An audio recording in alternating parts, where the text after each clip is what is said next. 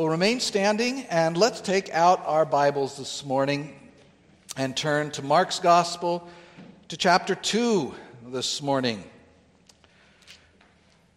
We're moving right along through Mark's Gospel.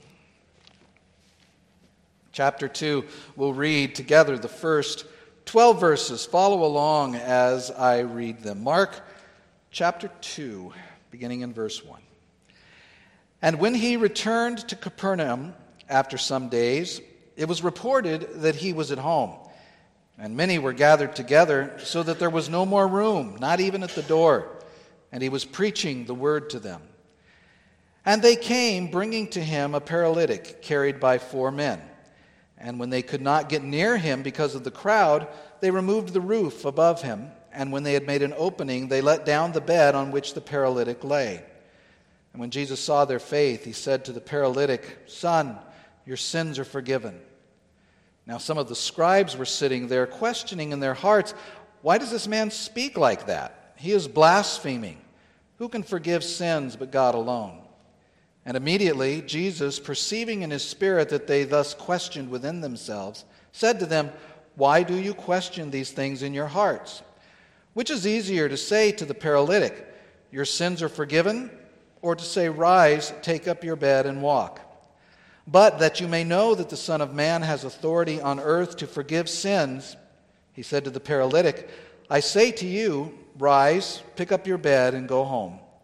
And he rose and immediately picked up his bed and went out before them all, so that they were all amazed and glorified God, saying, We never saw anything like this. Let's pray. Dear Lord, we thank you for your word. We pray that you would bless it to our hearing this morning. Uh, bless the one who preaches, bless we who hear. Father, we, we ask that we would rejoice as we consider these words this morning, your word to us. And we thank you for it in Jesus' name. Amen. You can be seated.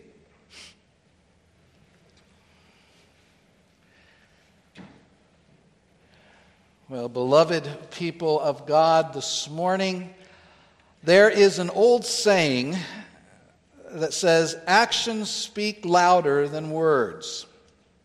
And it's true, isn't it? People can say a lot of things. It's easy to say, I love you. It's easy to say, I forgive you. It's easy to say, I'm sorry, and so on and so on. But, to use another old saying, it kind of makes me nervous that so, that so much of what I know is contained in old sayings. But there's an old saying that says the proof is in the pudding, or more accurately, it says the proof of the pudding is in the eating. It's easy to say, I love you, but acting in love is what proves those words to be true.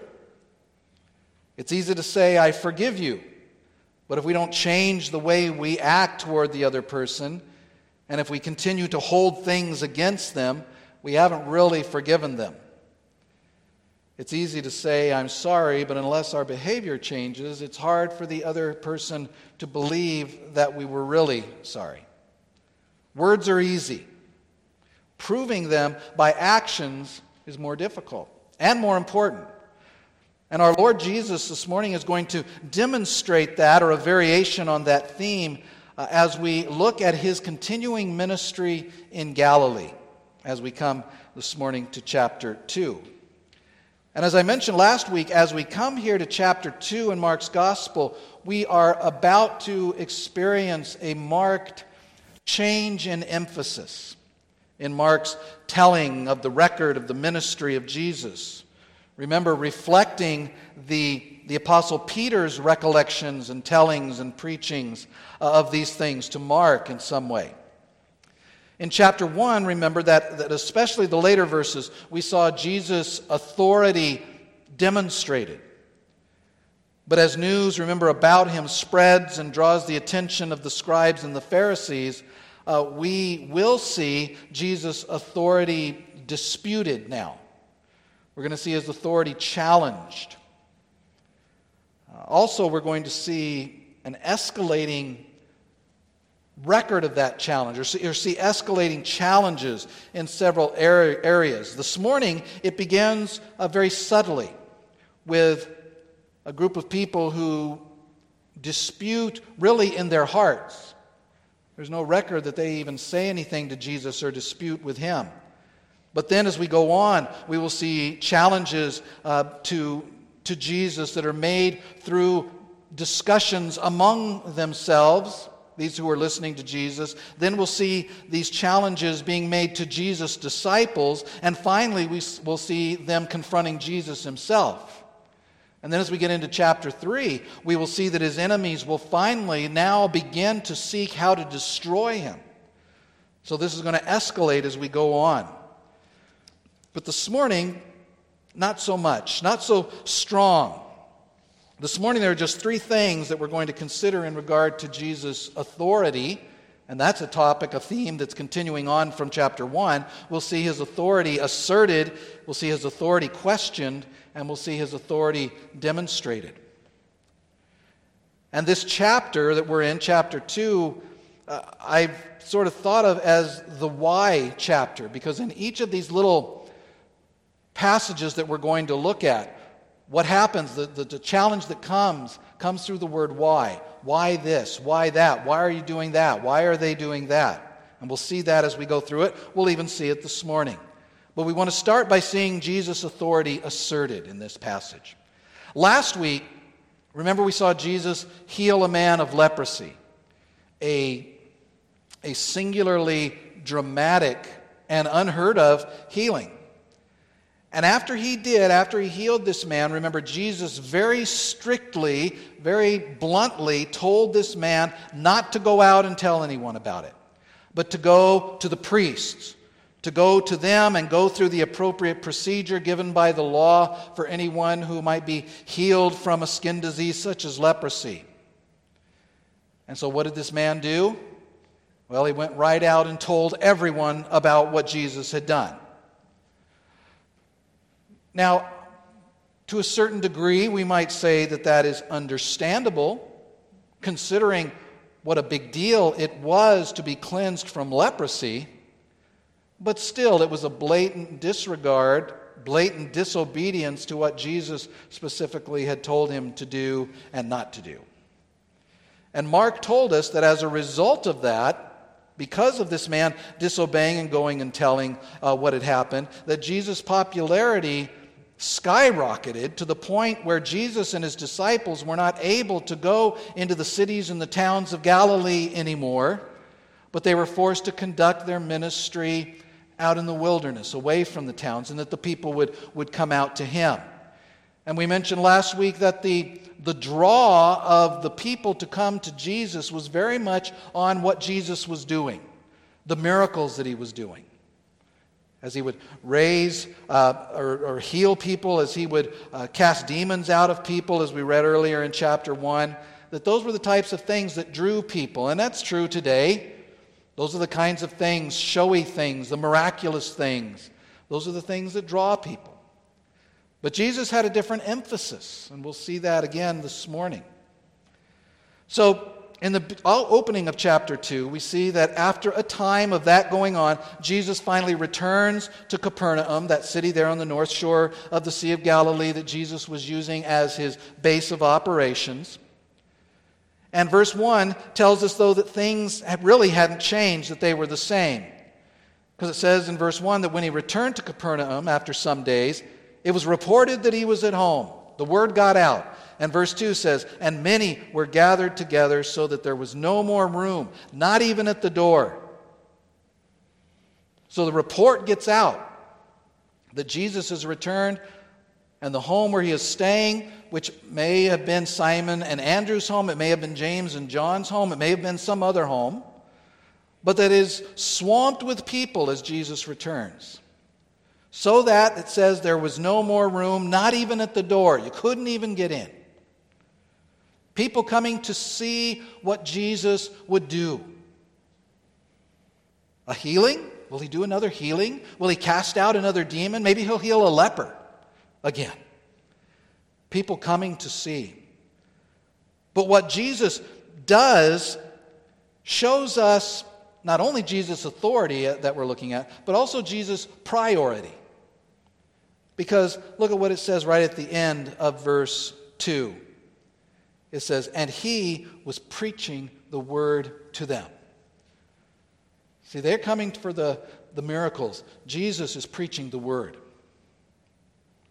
He was preaching the word. The content of Jesus' teaching is the word of God. It always is.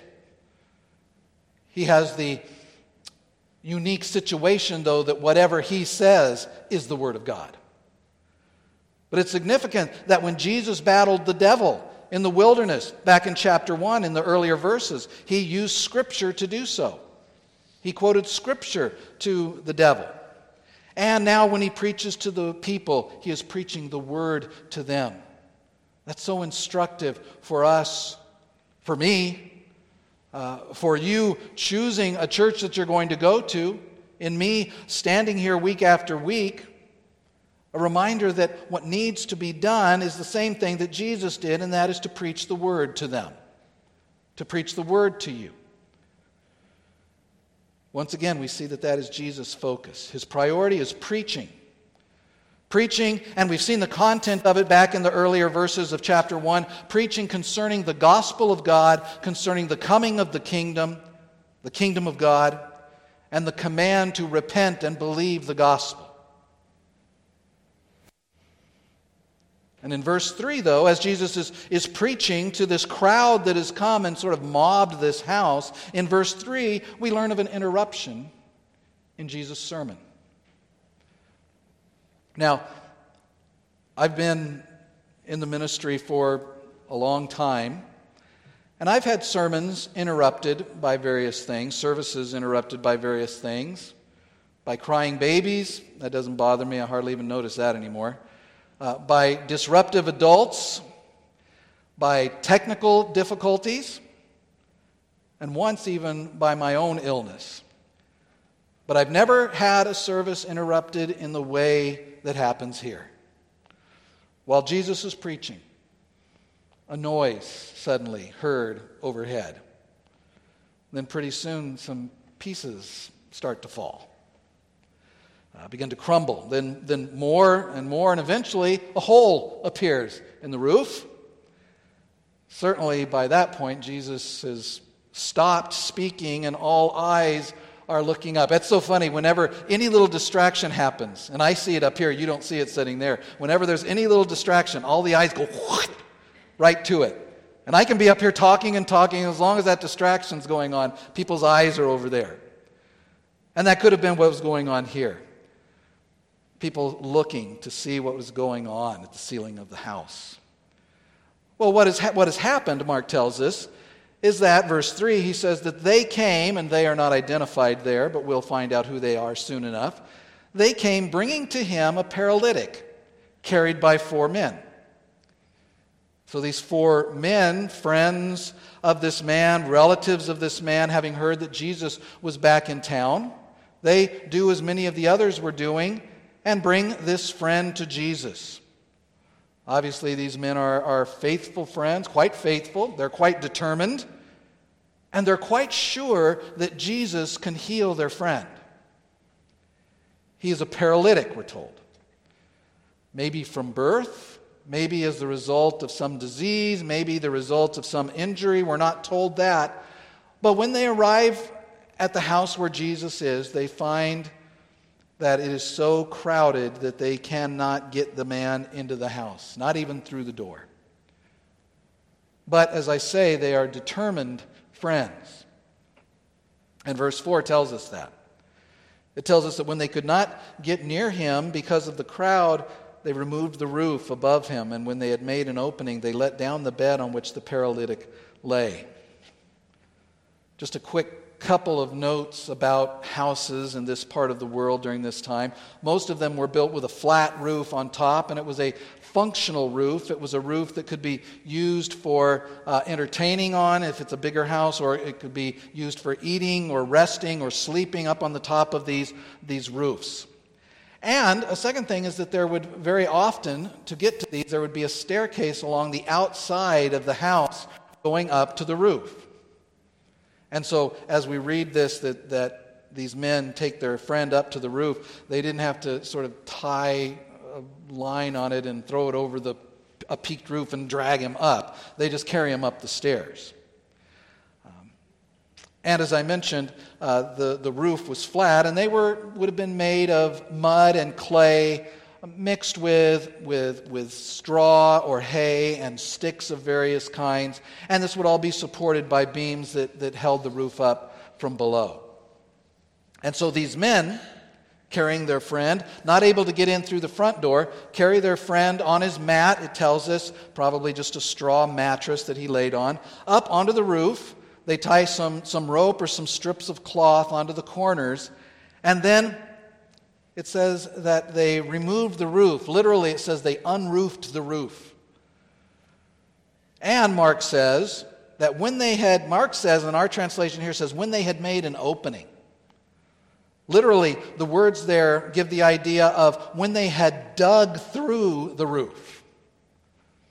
It says that they then let down the bed on which the paralytic lay.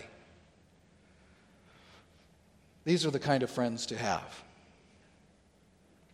They carried the man from wherever he lived to this house.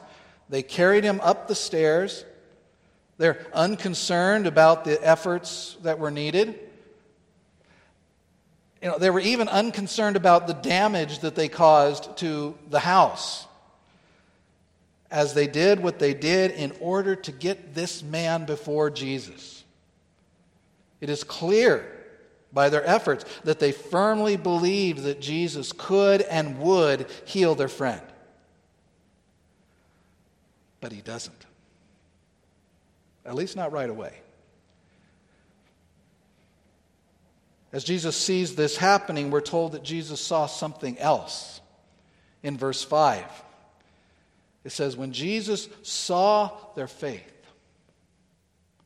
it's interesting that Jesus saw their faith. Now, the faith of the man is not singled out, the, the paralytic, though it's likely that he's included in the their of chapter 5. Jesus sees the faith of all of them. And clearly, Jesus is going to act here based on that faith. And there is in the Bible a connection between healing and not just the faith of the person who is healed, but the faith of others. In fact, in the case of, of demon possessions in, in the New Testament, it is not the faith of the possessed person, but the faith of a relative, most, most often, that makes the difference, that is pointed to. But in healings, there is usually faith that Jesus can and will heal them in the person uh, who is healed. But the response of Jesus, again, is not to heal this man. As I said, not yet. But in verse 5, it says, When Jesus saw their faith, he said to the paralytic, Son, your sins are forgiven.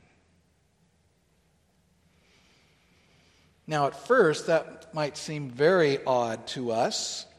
It seems very disconnected, doesn't it? Uh, but in the Old Testament, and I think we mentioned this last week with the situation with the leper, sickness and sin are, are quite closely connected. It was very commonly thought and taught by the, the rabbis in the Old Testament that sickness, especially this kind of catastrophic type of malady, was the result of some sin in the person. Now, we have to be careful because the Bible nowhere makes that one to one connection. In fact, in one situation, remember with Jesus and his disciples, that connection is explicitly denied. Remember the blind man. And the disciples asked Jesus, Who sinned that this man was born blind? And Jesus' answer is, Nobody. But because of the tie between sickness and sin, there was also a connection between forgiveness and healing. And it always comes in that order. Psalm 103:3 says, "Bless the Lord, O my soul, and forget not all his benefits, who forgives all your iniquity, who heals all your diseases." And in fact, those terms sometimes get used almost interchangeably. Listen to Psalm 41:4. As for me, I said, O Lord, be gracious to me, heal me, for I have sinned against you. And even more closely in Jeremiah 3:22, it says, "Return, O faithless sons, and I will heal your faithlessness." So there's that connection. Again, it's not necessarily a one to one sickness for sin connection. We have to be careful of that, but not a non existent one either. I should make a note here that we should never assume, we should certainly never tell anyone that their sickness is because of some particular sin. We don't know that. And doing so is to put ourselves in the place of God, an unwise and dangerous thing to do. Now, we do know that at the base of all sickness, is sin as a result of the fall. And that may be being reflected here, it may not. There's certainly nothing here to suggest any link between a sin, a particular sin in this man's past or present, and his condition. But Mark says that Jesus saw their faith and that he then said to the paralytic, this thing that doesn't seem to even follow at all, he says, Your sins are forgiven. And by the way, just a small note about the, the pity, the compassion of Christ as he says, Son, your sins are forgiven. Or child, the word can mean. Your sins are forgiven the word that, that in, in, addition to a term of affection and endearment, it's also the term of a superior acting with both authority and benevolence to someone else. Jesus is, is reaching out to this person as being compassionate to him, as we know he did in so many situations. But in saying this, and consider, and consider the import of these four words that Jesus says to the paralytic, these four particularly, your sins are forgiven. When he says that, Mark is, is recording a major escalation in the ministry of Jesus, in his demonstration of his authority, in acting with both authority and benevolence. But this is something different. This is something more than we've seen before. It was probably also quite a shock, and not a pleasant one, to the four guys who had carried this man to Jesus. They brought this man to Jesus for him to heal them, to heal him, rather. They had brought him to town on a mat. They had taken him up the stairs. They had dug through the roof. They had lowered him down in front of Jesus, joyously expecting Jesus to do a great miracle as he had done for so many others, and that they would walk home together with their friend. And Jesus looks up at them and he looks down at their friend and he says, Your sins are forgiven. Well, wait, Jesus, that's not what you were supposed to do. Something like, Rise, take up your bed, and walk. That's what we were expecting. But Jesus says what he says. And in doing so, Jesus is doing two things. Two things. First, Jesus is being very clarifying by putting the focus on this man's and every person's in that crowded house, every person born into this fallen world. Jesus is putting his finger on their, on our greatest need the need of forgiveness of sins the need of dealing with our sin problem. More important, beloved, than your physical or mental wholeness is your spiritual wholeness. That's, that's the point here. Jesus says it, it is better for you to enter into life with one eye than that with two eyes you go into the hell of fire in Matthew 18 9. It is better to be a paralytic here and never walk your entire life and yet to have a true and right relationship with God than to be physically healthy but spiritually dead. More important than your physical fitness is your fitness for heaven. More important than your bank account or your education or your social standing your anything. You can plug anything into that. More important than any of those things is how and where you stand with God. Nothing is more critical than the issue of your sin because it is that which separates you from God. A, a physical malady such as being paralyzed, a mental uh, deficiency, an emotional deficiency will not keep you out of heaven, but sin will.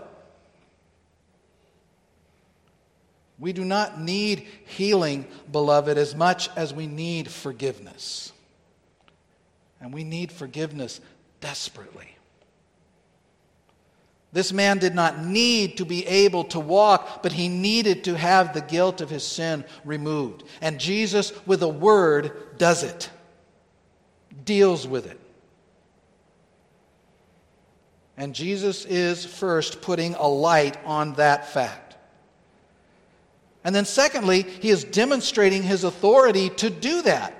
He's demonstrating his authority to forgive sins. Again, an escalation from what we had seen before. We've seen him show his authority over demons, he's shown his authority over sickness, he's shown authority in his teaching. Now he is showing authority over sin. He's showing the authority to forgive sins. He's asserting that authority here. Which, as we'll see, is a contention that he is equal with God. That's the bold claim that he is also making here. That therefore, as he is equal with God, therefore he is God in the flesh. And that is something, that point is something that is not lost on others in the crowd that evening and it leads us to our next consideration. Having seen Jesus' authority asserted, now we see Jesus' authority questioned. It's not lost on these others in the crowd, and these others, Mark tells us, are the scribes.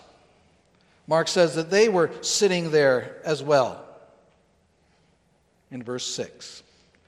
The scribes were the experts in the law, they were the the PhDs of the Old Testament law. They are the rabbis, they are the teachers.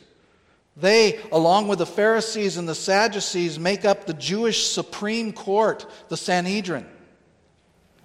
And they are there, and what they heard troubled them greatly. But at least here and now, they did not speak out verbally against it. But verse 6 tells us that they were questioning in their hearts. This is troubling their thoughts. And their questions that they're, they're asking in their hearts are at least formally right questions. At the beginning of verse 7, why does this man speak like that? And the end of verse 7, who can forgive sins but God alone? Now, there can be two answers to, to their questions. One is that this man is deluded, this Jesus, because he is taking to himself an authority, if he is not who he says he was, an authority that he does not have. Because they're right. Only God can forgive sins. The scribes are absolutely right. The Old Testament teaches that clearly. Exodus 34 6 says, The Lord, a God merciful and gracious, slow to anger, abounding in steadfast love and faithfulness, keeping steadfast love for thousands, forgiving iniquity and transgression and sin. And in Psalm 130, verse 4, the psalmist says, But with you there is forgiveness, that you may be feared. Only God can forgive sins. Only He can forgive sins because He is the one wronged by every sin, ultimately. He is the one who is offended when we sin. We may hurt others, we may damage ourselves, but ultimately we are offending God with every sin we commit.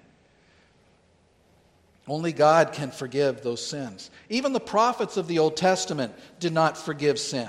They could announce the forgiveness of sins, but they did not take it on themselves.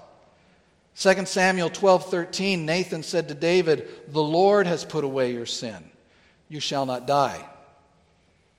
Nathan didn't say, I forgive you of your sins. You are forgiven. But Jesus here did not just announce the forgiveness of sins like Nathan did, the sin of this man, but he pronounced it on his own authority. He spoke of it as an accomplished fact. He says, Your sins are forgiven. So, one answer to the scribe's internal questioning here, in fact, the answer really to every single other case which could be conceived is that someone who claims to be able to forgive sins is misrepresenting himself, and worse, he's misrepresenting God by claiming to speak with that authority. That's one of the possible answers to this here. And that's where the scribes land. That's where they think. And they say it right in the middle of the two questions. They say he's blaspheming.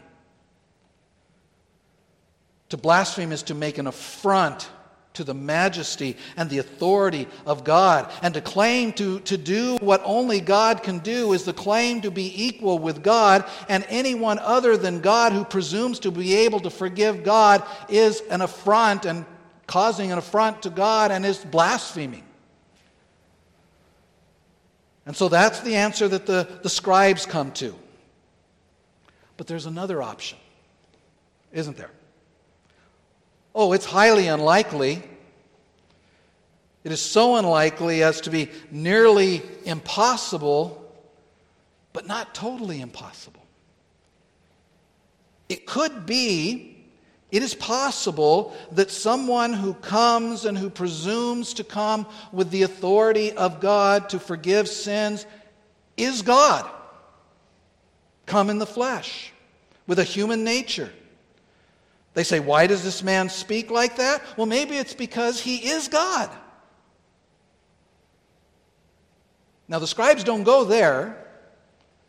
And, and, oh, they would, they would be right we would certainly agree that anyone who would make such a claim would have a very steep hill to climb to prove it, right? Actions would speak louder than words. If he claims to be able what God, to do what God does in the invisible realm, especially in the court of heaven, to forgive sins, we should expect that he would be able to do what only God can do in the physical realm, in what can be seen and what can be heard. Again, actions speak louder than words, Jesus, the scribes are thinking. And that is where Jesus goes with this. And we see, thirdly, Jesus' authority demonstrated. Mark says that the statements within the hearts of the scribes, just like the faith of the hearts of the men bringing the paralytic, are an open book to Jesus. The omniscience of God is the omniscience of Christ. Hebrews 4:13 says that no creature is hidden from his sight, but all are naked and exposed to the eyes of him to whom we must give account. And he, in verse 8 here in Mark chapter 2, says, Perceiving in his spirit that they thus questioned within themselves, he said to them, Why do you question these things in your heart? Jesus knows what they're thinking, and he addresses it. And he does, as he so often does, he answers their question with a question of his own. And it's in verse 9.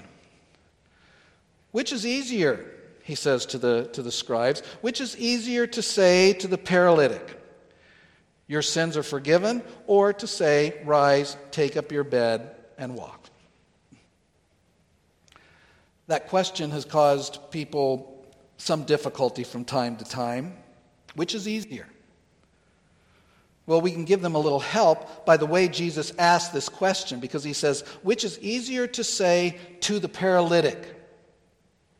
To a man who cannot walk, to a man who has had to be carried here by his friends and let down on a bed through the roof. What's easier to say to him? Either one, actually, if, if they are in fact accomplished, are great acts. Everybody would agree with that. But which, Jesus says, not as easier to do, he says, which is easier to say to this man? If Jesus says to this man, Your sins are forgiven, well, that's all well and good. But you or I could say to someone that their sins are forgiven, and that wouldn't make it so. And more importantly, to this discussion here, we would have no way to verify whether it was happening or not. It's not provable here and now. And the same is true for Jesus. It's not provable to those hearing Jesus say to the paralytic, Your sins are forgiven. It's not provable whether his words had any effect or not. But if Jesus were to say to this man, this paralytic man, Rise, take up your bed, and walk. And if Jesus were in fact a charlatan, if he were in fact blaspheming God, it would be apparent to everyone immediately when nothing happens. So, to answer the question, it is easier to say your sins are forgiven because nobody can check that out. Actions would speak louder than words. And so Jesus is saying, I'll show you that I have the authority to do both. I'll prove the easier by doing the more difficult. That you may know, Mark writes, that you may know that the Son of Man has authority on earth to forgive sins. That's the easier thing. To show you that, to prove that, to let you know that, that you may know that you know, God the Father, they all knew, had authority in heaven to forgive sins, but now God the Son will demonstrate that He has the authority on earth to forgive them as well by doing the thing that is harder to the scribes, the things that can be seen, the things that can be measured. By the way, this is the first time that we see this title, see there in that, that verse, that you may know that the Son of Man has authority. If you look back in Daniel chapter 7 and you, you read about the Son of Man, you'll see that's all about authority. It's all about the identification of the Son of Man. This is the first time Mark uses it. He'll use it more often as he goes through his, his gospel. But so that you can see, so that you may know that the Son of Man has this authority, Jesus says, turns again to the paralytic. Remember him? Remember the paralytic? This started out being about him. Now it is again. In verse 11 I say to you, rise, pick up your bed, and go home. And he rose and immediately picked up his bed and went out before them all. Any connections in the minds of the people there, the paralytic, his friends, the crowd, the scribes, uh, between sin and sickness, between forgiveness and healing, are all satisfied now. And Jesus has proven once again that he can do what only God can do. When he says to this man, Rise, take up your bed, and walk, and immediately, Mark says, he does it. He has done what only God has the authority to do. And he does it immediately. And notice this just, just a little extra here, no charge for this. Not only is the, the source of this man's paralysis removed, whatever it was, but also the atrophy of his muscles is removed, the coordination, the balance, which was also lost. Or if this man had been lame from birth, he had never had. They are all resolved instantly at Jesus' words. And the man immediately rose, he picked up his bed, and he went out. And he did this, Mark is careful to say, before them all. They all saw it.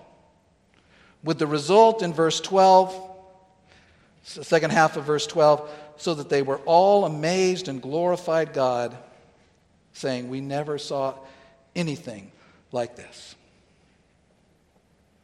Beloved, the theologians there that day were right. Only God can forgive sins. But Jesus has shown that he has the authority to forgive sins because he's shown that he has the authority to heal people. He has the authority over sickness, over lameness, over paralysis. He has the authority to not only heal physical maladies, but to forgive sins, which can lead to only one logical conclusion, and that is that He is God. And we should remember that, that not only does he have the authority to forgive sins, but we can rejoice that he has the desire to forgive sins. He has the grace to forgive sins. And through his death, he has the means to forgive sins. And he has granted to us the means to receive that forgiveness by giving us faith. You know, people attend church for many reasons. Maybe their marriage is on the rocks. Maybe their children are out of control. Maybe they're in financial hardship, financial ruin. Maybe they have an illness themselves, maybe chronic, maybe terminal. Many people come to church for all of those reasons. But let us not forget, beloved, this morning, why Jesus came. Let us not forget what is most important. Let us not forget why Jesus died. Now, Jesus can help your marriage. He can help your children. He can help your finances. He can help your illness. And maybe He will. And maybe He won't. That's not why He came. He came and He promised, and what He will, without doubt, remedy is your greatest need your need for forgiveness, your need to be placed in a right relationship with God the Father. You, your need for forgiveness is your greatest need.